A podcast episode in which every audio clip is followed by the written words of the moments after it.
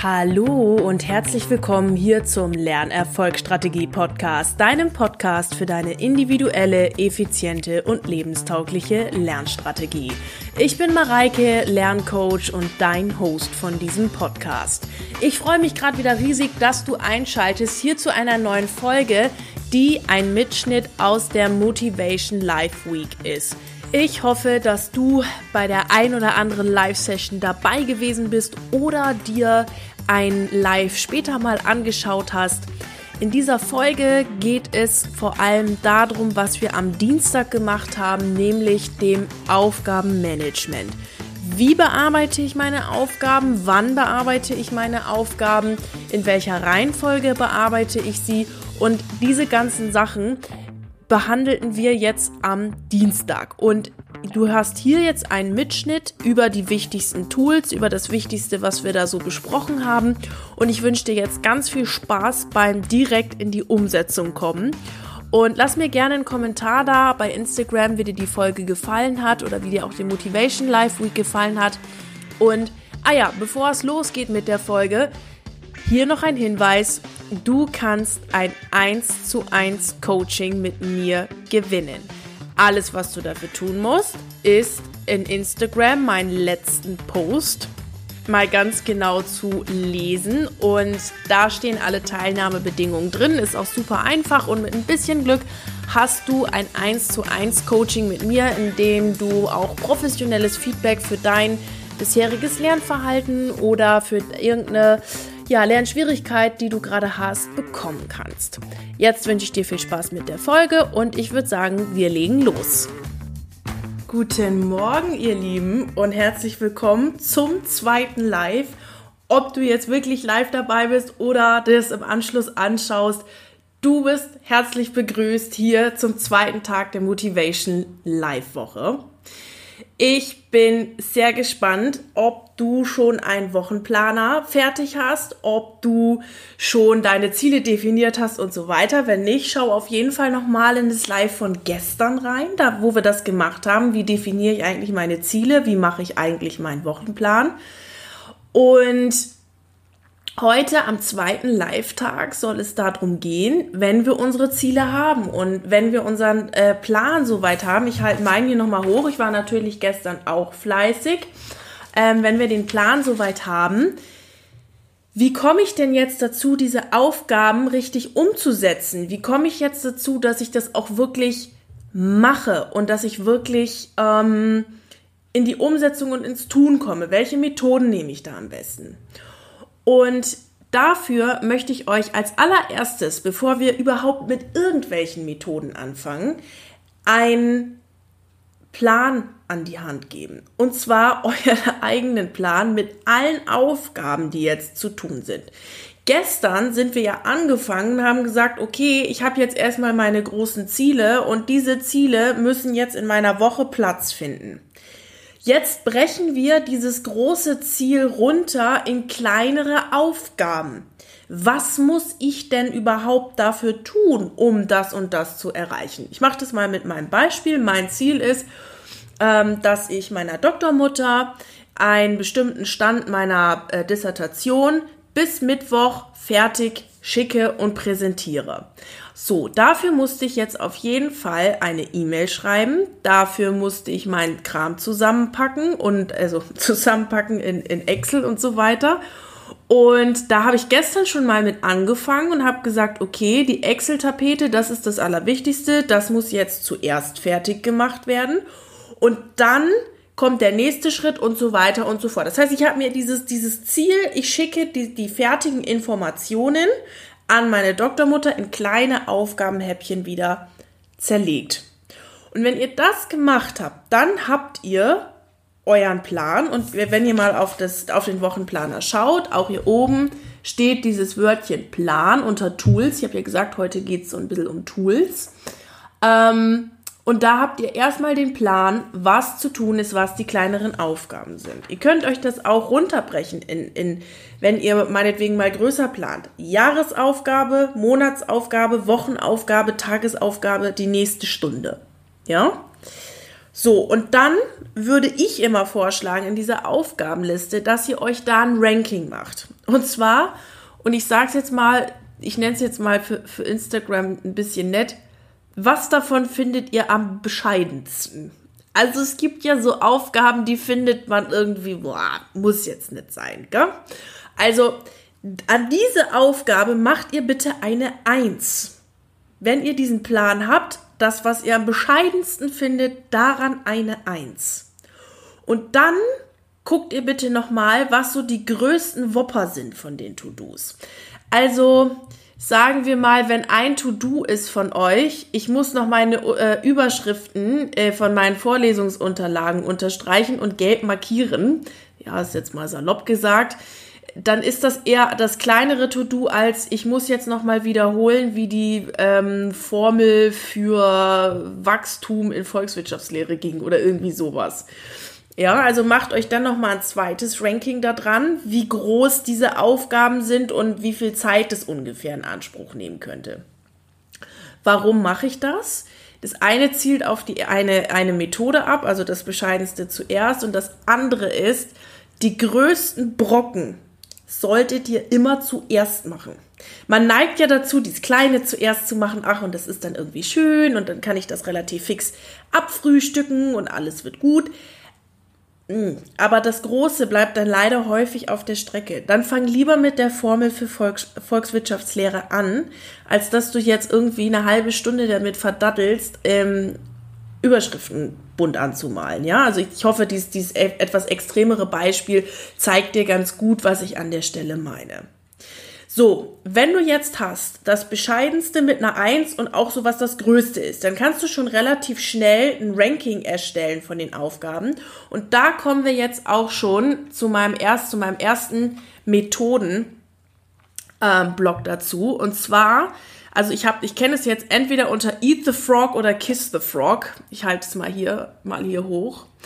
Das heißt, das Schlimmste zuerst oder das Bescheidenste zuerst.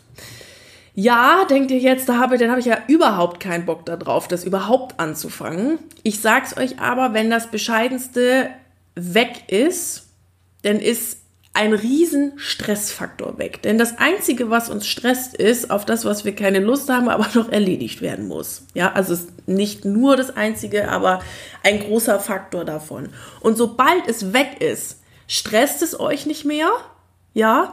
Und sobald es weg ist, ist auch plötzlich die Motivation für alles andere noch viel größer. Also macht das, was am bescheidensten ist, wirklich zuerst. Bei mir sind es immer, wenn ich mal Klausuren korrigieren muss oder sowas, das mache ich dann immer relativ schnell, gleich und, jetzt kommen wir zum nächsten Punkt, relativ früh morgens. Ich weiß nicht, ob ihr das Prinzip des Miracle Mornings kennt. Ganz kurz gesagt, ihr steht super früh auf, also ich stehe dann meistens so um 5:30, 6 auf, geht nicht über los, zieht nicht 400 Mark ein, sondern direkt an diese Ekelaufgabe. Also bei mir ist es immer, wie gesagt, korrigieren, das mache ich zwar auch gern, aber das gehört jetzt nicht zu meinen liebsten Sachen.